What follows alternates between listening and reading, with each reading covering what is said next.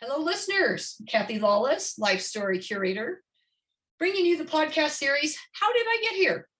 A series of interviews designed for people just starting out in their careers, people in transition, or possibly feeling stuck, and giving them access to the stories of people who have been there, done that, so that they might be inspired with some new ideas, or maybe just comforted knowing they're not alone, that everybody starts somewhere and everybody goes through times of transition and times when they feel stuck. Today, I'm very excited to be interviewing Melinda Cross, who is a communication specialist with an emphasis on book writing. Welcome, Melinda. Thank you, Kathy. I'm so happy to speak with you today for many reasons, including my background is a little bit in storytelling too. So we share a, uh, a mutual interest and passion. So I, I applaud your uh, uh, topic of your podcast, and uh, I, I think stories are the best way to connect people to ideas and and inspiration.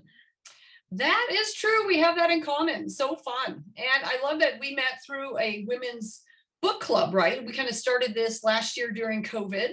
And it's one of those things that we all just are in that personal development, learning, and growth mode. And um, this is kind of an extension of that, I guess. So, yeah, books have played a huge role in my life. They've always been a thread, but there's been times when they played more of a role and less of a role. So, we'll talk about that as we go along here. Yeah, I can't wait to hear how you uh, how you got to where you are today. So, but I always like to start with the icebreakers so that the audience gets a better sense of you as a human being. So, tell us uh, where you grew up, what part of the country or what part of the world, and you know, kind of what your family dynamics was. You know, how many siblings, where you were in the birth order, that kind of thing, and and yeah, how you I, think that shaped you then. Great. Yeah, I grew up in Duluth, Minnesota. It's way up northern Minnesota, 110 miles from the Canadian border. Um, a beautiful, beautiful part of the Midwest and Minnesota.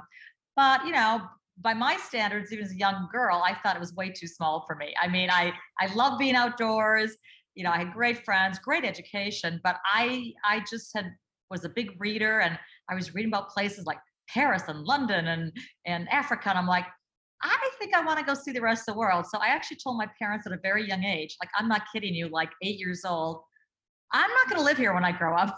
so so I was a little bit of a handful from day one. That's awesome. That is awesome.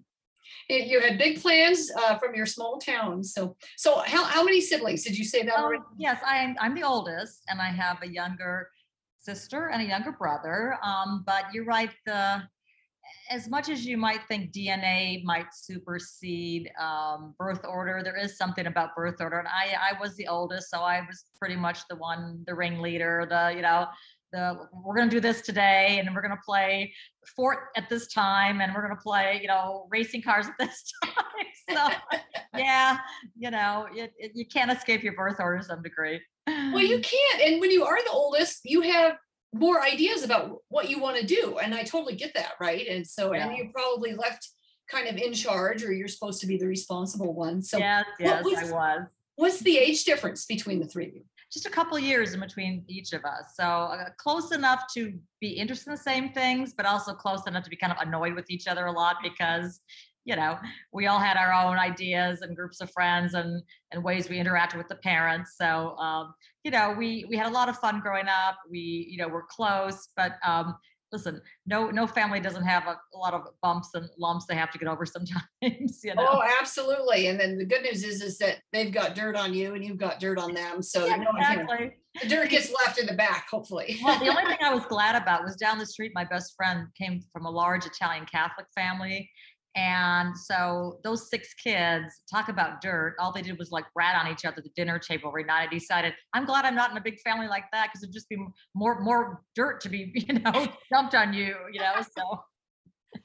what kind of activities did you do as a young person? Were you into sports or dance or music or? You know, I was always a creative person. I I uh, played piano and uh, violin from a very young age. Um, thought about going to music, but um, it's hard to make a living that way.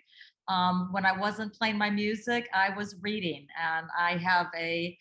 I was one of those quirky little kids who, in the summer, instead of going out and play in the you know sandlot or or the local um, basketball court, I would get up every morning, walk five blocks to the little public branch library in my neighborhood. You know, the, the, it was probably only like a one room. I would go through the card catalog, decide what I wanted to read that day, check out my little books, bring them home, read them that night and bring them back the next day. I mean, that was my summer. I mean, it's like you could just say it now, geek, nerd, I don't care. I mean, um, but anyways, that took up a big part of my summer. But um, again, nor, you know, northern Minnesota, northern Wisconsin summer is gorgeous. So my family was boating, camping. You know, I was outdoors a lot, but um, I would say the arts, music, writing, theater. Yeah. So it sounds like when you had had your um, pick of what you could do for the day without you know siblings or whatever it was go to the library and read and reading, yeah and exercise that imagination and wow very yeah, cool yeah. okay uh, so, I have to say add one more thing though i'm sorry is that um even though my parents live in a rather small town my, my father had a lot of curiosity so he would subscribe to national geographic and the new yorker so that just even more fueled my curiosity to get out in the world and see what was going on so um, uh, I have to credit him with my uh, adventurous side. Your uh, your wanderlust, so to speak. yeah, right, right. Very cool. I love National Geographic. I remember that as a kid. Uh, that was just because you know on TV you got to see the programs, but not very often. But the magazines really, I I did enjoy those magazines, the photography, and it never really made me want to travel. I guess I, I you know I kind of had this self limiting view, I guess, that I would never go there for some reason. I don't know why. I never thought that was a possibility. That's interesting. But meanwhile, you're in small town as well, going, "Oh, I'm gonna, I'm gonna see the world." So, yeah. okay, so we're gonna shift gears a little bit. Are you an introvert, an extrovert, or an ambivert? I'm glad you asked that. I, I'm glad you gave that last option. I am an ambivert. You know, I think one thing that I read is that you know you need to it's helpful if you're both because you need that introvert side of you to even if you're not a writer you need that time alone to think to write down your ideas to strategize whatever your you know field is to be able to sit down for a couple hours and really do that yeah, i think the phrase is deep work. I think there's even a book out there called deep work you know no distractions no people just really do that work. But then the flip side is being extrovert helps when you have to sell your idea manage a team communicate to clients. So um, I feel lucky that I or blessed that I can kind of work both sides, you know. Um, so I, I, am an ambivert. I'm grateful for that actually. Yeah. And has it been that way pretty much for most of your life? You know, I would say so because um, again, practicing your instrument, reading, writing, I, I got comfortable early on being alone. Yeah. The flip side is, I mean, I I am social. I I like to, I, I enjoy going out to events, being with people. I mean, I liked when I was in the advertising agency world. I loved presenting to clients and having those relationships. And so, um, uh, yeah, I would say I'm pretty equally split as far as I can tell. You know. Yeah, very cool. Well, I'm yeah, I'm glad. I just recently in the last, uh, I guess year or so learned about the ambivert and i'm like oh that's definitely where i'm i'm so i'm a middle child and i tend to be a middle on a lot of the personality tests and so then uh-huh. yeah so introvert enter, extrovert really i am definitely an ambivert. Maybe leaning a little more extroverted i think after covid you know and the withdrawal. Well, who isn't? I yeah, know. well yeah. another thing we share in common. Yeah.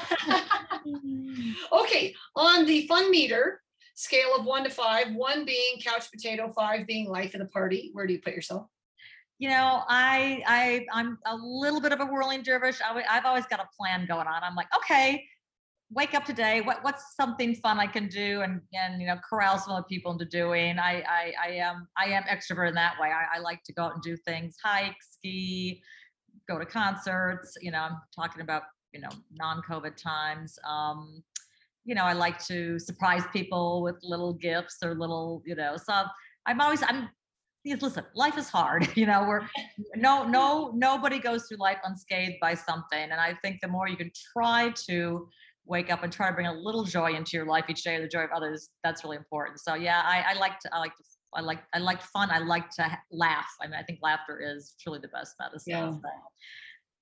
so you put yourself like a four or five or I would say five. Yeah. Or seven or an eight. yeah, right. Okay. Um, on the risk meter, same scale, one to five, where do you put yourself? One being low risk taker, five being high risk taker. Well, that's, I think, a really interesting question because I think it's something that you might evolve over your life. I think um, my parents weren't risk takers at all, especially my mother. So, I, I mean, her, her most famous words are when you said you're doing something, be careful, be careful. So I mean, God bless her, but um, she would never say have fun. It was always be careful. So I think my family dynamics was not risk taking, was, you know, be sort of careful. So, but as I kind of went along in life and you know, I realized that, you know, you're not going to get anywhere without a little risk taking, either personally or professionally. I grew more comfortable with risk taking, you know, and now as I'm further up altitude in life, I feel like, um, you know, risk with um, with some uh, contemplation before you do the risk. You know, I'm not, yeah. Wouldn't rush in, but I think that you know being comfortable with the unknown is something i think it's such an important lesson for everybody because no one can we can no one can control the future or predict it but you know try your best to like hey, what's something worth going for? And if you have to take a risk, you got to try, you know? Yeah. Yeah. But like you said, maybe a, a calculated or educated risk that you yeah. do a little bit of research first. You don't just jump off the cliff. You at least look down. yeah. Right. How deep is it or measure? How far? Yeah, I remember reading a book once about a woman who like was a waitress, and some guy walked into the restaurant. And they had a conversation. He said, "Hey, you want to go to Mexico with me?" And she said, "Sure." And she up and left. So now that that would never do that kind of risk take. That's a little bit too much for me. But um, you know, so there's a there's a, there's a sliding scale of risk taking. So I think I'm sort of maybe at a six or seven, but but, but not a 10 plus, you know. Well, I'm, I'm glad you give that example because you know sometimes the things you do in life, people might look at you and go, wow, that's high risk, right? When you start a business or you yes, you leave right. a company to go out on your own, that kind of some people think that it's high risk, but what your story is, everyone can relate to that. go, okay, you're right, I wouldn't do that. yeah, yeah. No, I might do this or this. So well, very cool. Well, Melinda, tell us a little bit about what it means or what it's like to be a communication specialist with an emphasis on book writing. And then we'll hear from you and go into how did I get here? Yeah, right. Well, um, I, you know, kind of own my own communications practice for about 20 plus years. And um, we'll get into that a little bit later, how that happened. But um, I, uh, because my background was a little more marketing advertising, when I started out, a lot of my work was, you know, writing, you know, brochures and ads and websites and speeches and magazine articles for mostly corporate clients. I mean, I did some startups and some mid-sized companies. Um, and it was, I'm, I, I'm again very blessed because I had, you know, great clients who were you know, pretty steady. I, I referrals worked out for me. Um, and I, I loved I loved the variety of clients. I loved projects. Mm-hmm. I, I was writing, which I is my true love is writing. Um, but after doing it for about 15, 18 years, I sort of felt like, you know, I, I felt I'd sort of tackled or at least attempted to solve every um, marketing issue or communications issue that might come down the, the pike and, and across all kinds of industries. I've worked in, you know, CPG and, and finance and technology. So I mean, again, very lucky to have seen a broad swath of business communications.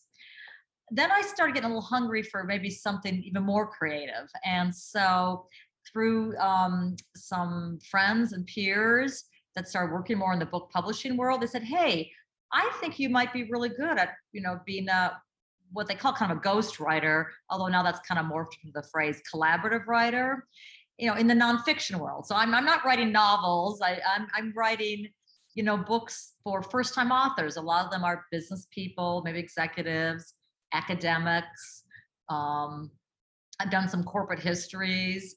And um, again it, that, that was nothing but the universe or pure luck i mean in the back of my mind i probably thought gee wouldn't it be great to write a book someday but i had no idea how how do you how does that start you know i didn't go to any publishing school at in Columbia, in New York, or someplace else. And so it was just, it was a little bit just happy accident that um, I just knew enough some people, and, and they said, "Hey, I think you might be um, good at this." So uh, much gratitude to them and and the universe for stepping in and helping me kind of return to what I really loved as a young girl, which was books, you know? Yeah, very cool. So it sounds like when you say, Oh, I want to write a book someday, you actually have written probably dozens of books, but it's for for or and or with other people it, it hasn't necessarily been oh you want to write a book because you want to write uh you know uh, either a fiction book or right. maybe a particular topic so wow right i mean and this is uh, maybe something interesting eh, that maybe you know or maybe you don't or anybody listening is that most nonfiction books, I mean, probably like 70 80% of them are written for the author by somebody else. I mean, it- I mean, because it comes down to a couple things. Time. I mean, to write a, a book is typically a nonfiction book, 50 to 70,000 words. That's a big manuscript, and that just takes a lot of dedicated time. And most people, eh, when they're doing something else, eh, they have a business or they're a team to manage or a company to run or a you know course to teach. I mean, you you have to almost devote three four hours a day to writing a book if you want to get it done in any you know reasonable amount of time. So I'm sort of hired to kind of just kind of put the you know get that elbow grease going. You know, part of my job is to listen to them and understand their voice. You know, they can provide me with the content, the written content, but I also need to be on Zoom with them or on a call to kind of get to hear their, you know, how they speak. Um, you know, a lot of it's being their coach and their therapist because, you know, like anybody creating something, you get stuck. You know, I, I I have a phrase called the messy middle. It's like, you know, you, you go down a path with the part of the story or part of the book, and you're like, uh oh, I'm not sure this is working. We got to do some adjustments. So, you know, I kind of help them understand that that's part of the creative process is to be you know, sometimes you're a little uncertain where it's going, but you just have to keep working and you have to kind of trust the process that, you know, if you put your mind to it and really use your good, you know, thinking powers, the answer will appear, you know. Yeah, yeah. I, I I've read that about um, creativity is it's messy when we want it to be easy and fast and just comes to you. You know, some people when you see their end product, whether it's writing a book or maybe creating artwork or something, and you know, you see the end and you don't know the messy in the middle, right? You don't know how many times they started and Right. stopped and restarted or you know got stuck and all of that. You just see the end result. And Yeah, I think one of the hardest things when I work with a nonfiction writer is that, you know, again, nonfiction, not a novel, you know, is that people buy nonfiction books to learn something that might help them in their life or transform them their life. So um, there's a little bit of a, I would say, a marketing angle to nonfiction books. You, you, know, an author might come to you with an idea, but they haven't kind of completed the idea to like, what is in it for the reader? Like, what's the benefit to the reader? How, what, how do you want to lead the reader? You know, now academic writing is more about, I'm just going to dig into a topic and learn everything about, you know, how butterfly wings works or something like that. But, but a non, a popular nonfiction book, people are reading it to learn something. So that's sometimes the hardest struggle is getting people to understand you've got to make a your your idea so compelling and so relevant that you know someone's going to want to put that pick that book off the shelf or order order it on Amazon so they can um you know improve their life in some way. So yeah, yes, yeah. but the little bit of that marketing angle has really come in handy with my my background in marketing prior to this book writing. Yeah, sounds like. Well, then let's let's get into that, into the how did I get here? So you already told us that you were a reader, a writer as a young person. That was your dream. I mean, is that when you were junior high, high school? Were you thinking, oh, I I do want to be a writer. I want to be. I thought about journalism. I mean, I, I went to University of Minnesota with sort of a uh, political science and journalism background because I thought that I would want to be a journalist, and I, I had a lot of interest in sort of, you know, issues of the day. I I kind of grew up in you know the 60s, 70s, 80s, where there's a lot of social issues going on, and you know, certainly women's issues and all that. Um, and again, you know, I, I hate to say it, but sometimes life is nature, nurture, luck. And I, I, did get a little lucky because when I, my last year in college, I did an internship for uh, the U.S. Senate, one of the U.S. senators from Minnesota.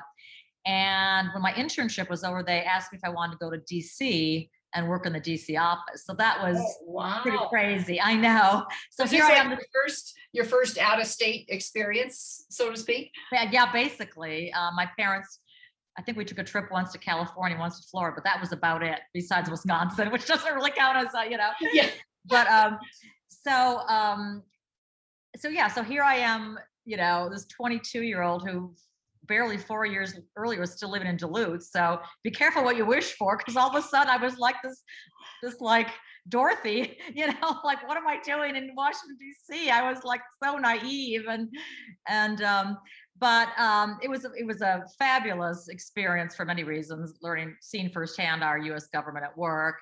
Number two, Capitol Hill at that time, especially, was nothing but a bunch of young kids right out of college. So my fun meter was off the charts when I was in DC. I mean, it was like every night after work, as all these young adults are out there, you know, from all around the country, because a lot of them came to work for their U.S. senators.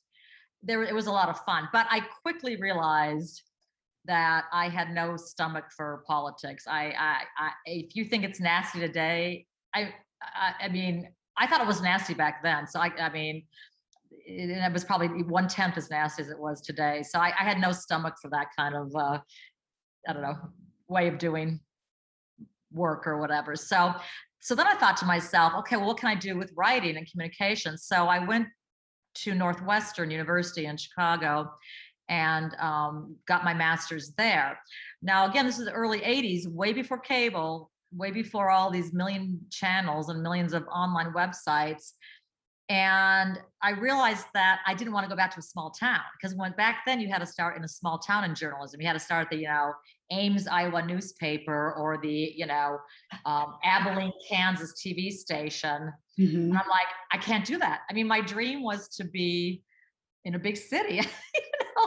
So, um, so I quickly pivoted and put together a portfolio uh, for to get a job in an advertising agency. So, um, you know, I have to say, in honesty, in, in some ways, it was a fork I took on the road that I kind of gave up a little bit my passion around issues because you know selling Kraft cheese and McDonald's hamburgers is hardly improving the world. But you know what? I made I you know, again you, you you know you can't get everything you want all the time. You know every year of your life. So my choice then was I wanted to stay in a big city, still write. I kind of gave up my issues passion for for a while, but again you have to there's trade-offs to everything so i yeah. think that's something you learn is that you can't get everything you want. Well, few people get everything they want all the time, you know. So yeah. Eventually you you kind of figure stuff out about well, what's not working with your value system or you know, I've earned this much now, but now what can I do next? And you know, and there's other opportunities. But yeah, when you're just starting out too, you have to take the opportunities in front of you. And if those opportunities aren't there, you you take what you get. yeah so I then I went from the fun meter of Capitol Hill, a bunch of young people, to the fun meter of you know advertising agency. So it was not that far removed from Mad Men, even though it was the 1980s and early 90s. So um, I won't get into my Me Too stories here at all, but I mean, it, it, was a little bit of a rough and tumble world for women uh, advertising back then. But um, but I did have some great bosses um, who um, you know, just continue to build my craft of writing. You know, I think that no one's born a great writer. I mean, you know, well, very few people. And, um, you know, just I, I realized that I wanted to continue to work my craft. So I, when I wasn't working, you know, I was sometimes taking classes at night on different types of writing. I remember mm-hmm. I took a class at Second City just to learn to be a little more quick on your feet with verbal you know use of verbal stuff. So i think even if you're in a job you don't maybe think is perfect for you you know always find a way to work on your craft or your whatever or whatever your interest is your skill because it'll come in handy down the road you know? It really will. So that i mean that it that really helped um, absolutely. I'm glad you mentioned that because i remember I, I hit a point in my career where i started feeling a little stagnant Mm-hmm. And but I was, you know, I was a vice president. I was, you know, the when I look at my salary and I'm like, am I am I really ready to shift? Or do I need to find other outlets that are going to give me maybe mm-hmm. something that I'm not getting out of my job? My job can't be 150% mm-hmm. of everything in my life. And so, yeah, I was, um, you know, I found a, a, women's leadership organization that I could be on right. the board of directors for, you know, so you find other outlets sometimes um, or when you're like when I was just starting my career, I remember um, I was a supervisor, but I didn't have a degree, so I went to school part time while I worked full time. So you're right, you kind of just figure out how can I help continue to invest in myself to figure out where I can keep going and growing and and getting to that next level.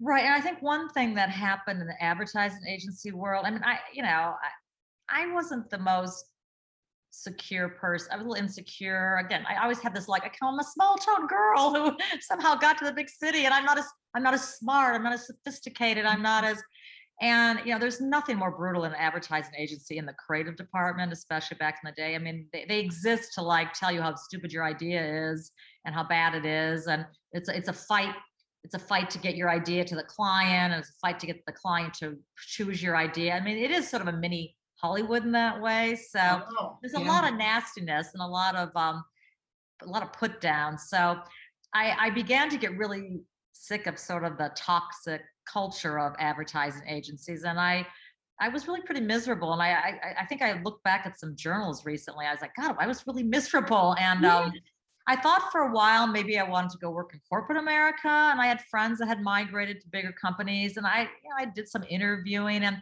that didn't feel right either. It didn't feel creative enough for me. I mean, um, and I, and I was in Chicago now at this time, and I, I love Chicago, but it is sort of um, big conservative companies. You know, the big, again, the big food companies. Big, there wasn't anything startup-y about Chicago. Maybe, maybe if Patagonia had been there, I would have fled there or a Starbucks or something. But it was a pretty conservative corporate culture, and that didn't feel right either. So, um, you know, it was 1999. it- there was a big internet boom going on. The economy was going gangbusters. Um, at that time, my son was about six years old. I was a little tired of all the traveling involved with advertising and production. So I decided to go on my own. Now, uh, that was a risk. Um, Yeah. I felt it was a calculated risk because I had a lot of contacts and I spoke with my accountant. He ran the numbers up. Well, if you just work 30 hours making this much money, you can replicate your salary. Now, at the time, my husband was not very happy about it. He he was he's not a he he he was not a risk taker. He liked that steady income. He wasn't actually very supportive, and so I really had to like dig deep into myself and go, I've got to do this. I, I've got to do this for myself, for my own like happiness. And it, you know, it, it, it, you, I really had to dig deep, you know? Um, I, I think I maybe went and talked to somebody about it, like a coach or something. And, um, yeah, sometimes you have to make decisions that might not make your people around you very happy. And as long as you're not hurting them overtly, but I mean, um, so I, I, I, I left and it, it, it did work out. Luckily, there was a saying leap and the universe takes care of you um, people knew i was at my own company then so i started getting referrals and again i was very very lucky for those you know 15 18 years where i you know was running projects.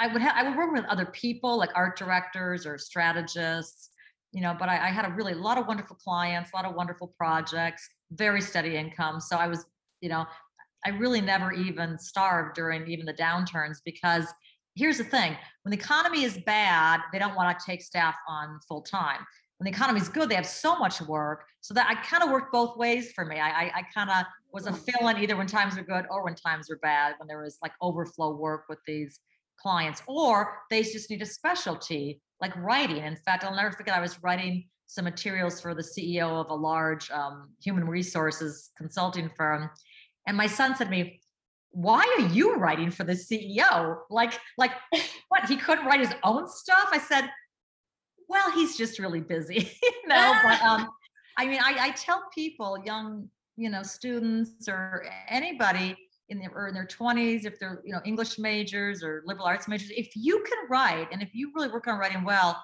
you can find work out there because uh, you know good writing is hard work, and not everybody has the the wherewithal to kind of stick with it and and um, so anyways that that was sort of my my uh, my trajectory through kind of writing in the communications world uh, up until the last couple years where now i've been really really focusing more on book writing Book writing.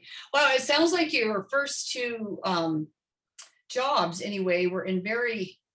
Uh, I don't even know what's the right environment. You you use the word toxic environments. You're in politics, and then you were in advertising, and it was like both of those seems like they were, you know, you uh, so aggressive maybe, or um, that yeah, and and Yeah, then you go out on your own, which you would I would also say you have to have a point or a um, a certain demeanor of aggressiveness to sell your ideas still but it sounds like people were coming to you now they knew enough about you and your network was wide enough maybe that's was a big help Yeah, I mean, I would have to say, um, you know, I think all people, all creative people, a little bit of insecurity, but I mean, yeah, being those two fields, politics and advertising, did, did nothing to boost your or my self confidence. Um, I would say, um, I had some, I mean, these clients, and they were big companies. I had some clients who would would say to me, you know, you're you're really good at what you do, and you know, you you come through with like good ideas, and you come through on time, and and and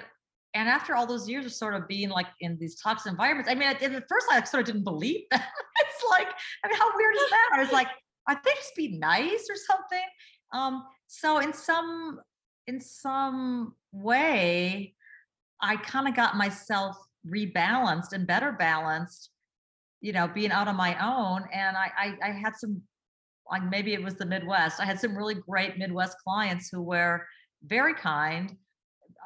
I really never had a bad client experience. I think if you're communicative, you know, with them, you express, you know, keep make sure everyone knows what's going on. I'm not that you don't have disagreements, but I think um, you know if if you're open and fair and you know communicate early and often with your clients you know it things tend to go well i think so yeah so maybe they they saw your your work product and saw it was so good they didn't need all the other they can avoid all the craziness of the ad agency and the, yeah yeah sometimes. the reliable work source uh, that yeah. they, they could depend on. So, but I, another big challenge, you know, as much as you know, I love to write. I mean, you know, you know, I worked out of my house and, um, you know, that was way before remote, you know, uh, working was even a thing. And, um, so I was sort of well trained for COVID because I, I was used to working out of my house a lot. But,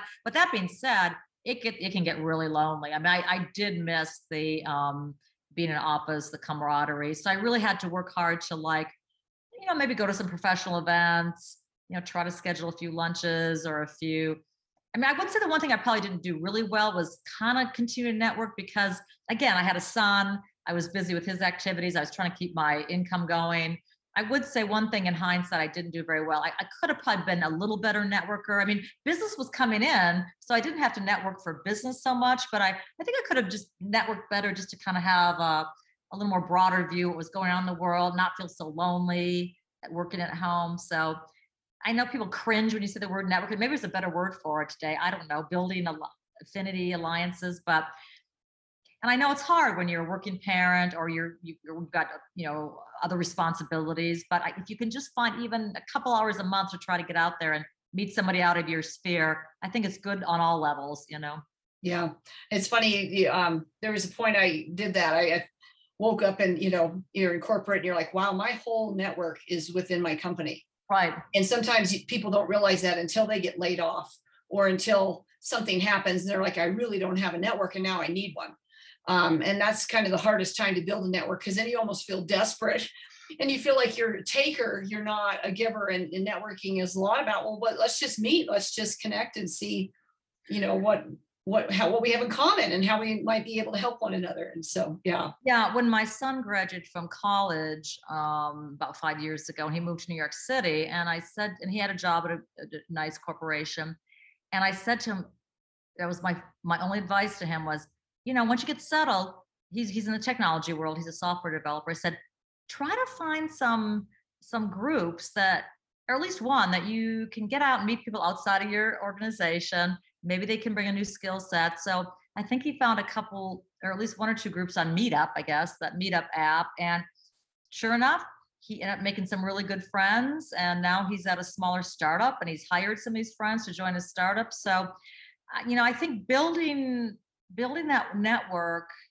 early on, you just never know where it's going to take you, or you can help take someone. Again, again, it's yeah. not just about taking; it's about it's about. There's nothing more rewarding than to help you know someone you know find their way too oh know? yeah yeah I, I enjoy enjoy that most stuff more than helping you i bet you do yeah. which is like oh i can connect you to you and this and that and oh look at this i know so, so gratifying yeah well, and I would guess too that you being at an ad agency, because you were working with so many different clients, that immediately gives you a network. You know, I worked at a corporation.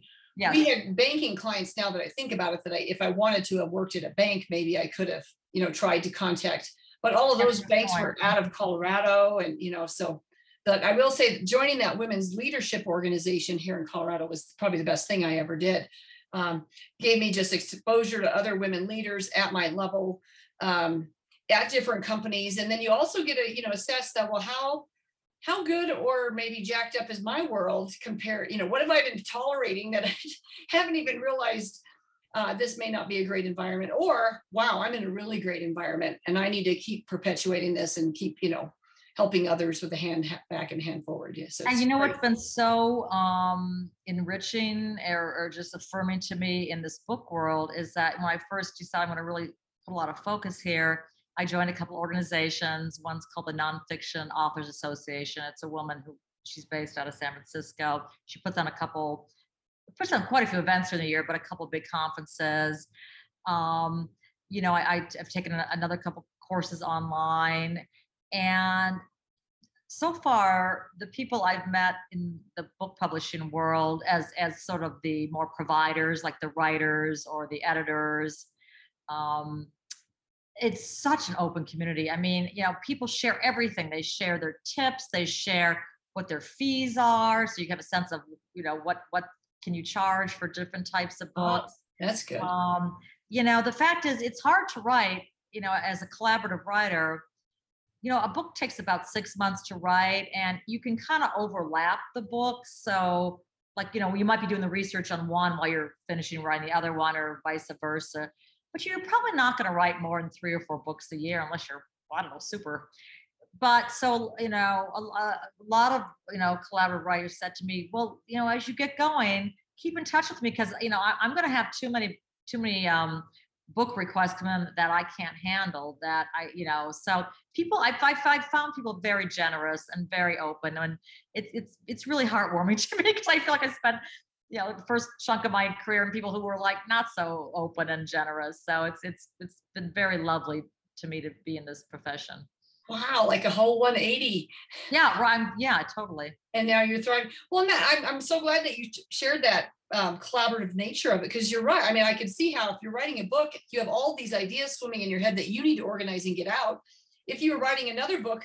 all those ideas are in there swimming and they need to get out i mean that could be oh that could be kind of well, you're also trying. You're also trying to keep the author's voice going. So you. Yeah, and then the author's voice. Yeah, then all that. Wow.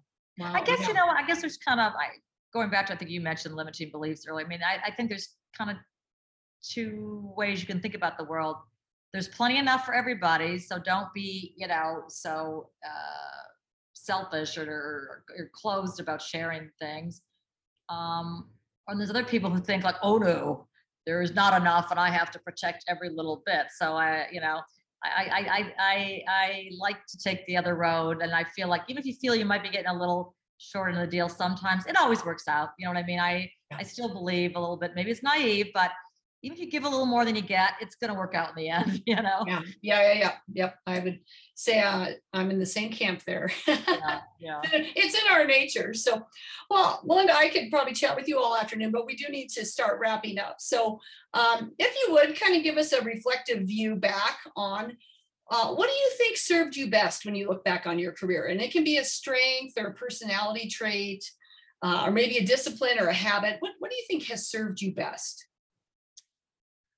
I think a couple things. One is, you know, I I always took great pride in in my writing craft. I mean, I, I, remember like you know, even when I had a crappy assignment in the ad agency world, like um, like like think of like you know, write the back copy for a cereal box. You know what I mean? I mean, I just always did the very best I could. I don't know why. I just took a lot of pride in it because I think how you do the little things reflects uh, how you'll do the big things. And I think that too, and I think with, again, with clients that I had, or else even with bosses I had, I think they did appreciate about me. I, I never showed up with a half baked anything, you know? Um, so I think, I think just, you know, you, you got to give it your best. You really do. It, it reflects on you. And, and, you know, it's, you're in those reputation building years, you don't get a reputation as, oh, that person only shows up with stuff they want to work on or something. So, yeah. you yeah. you can't buy back your reputation very easily once you get a bad one. So just always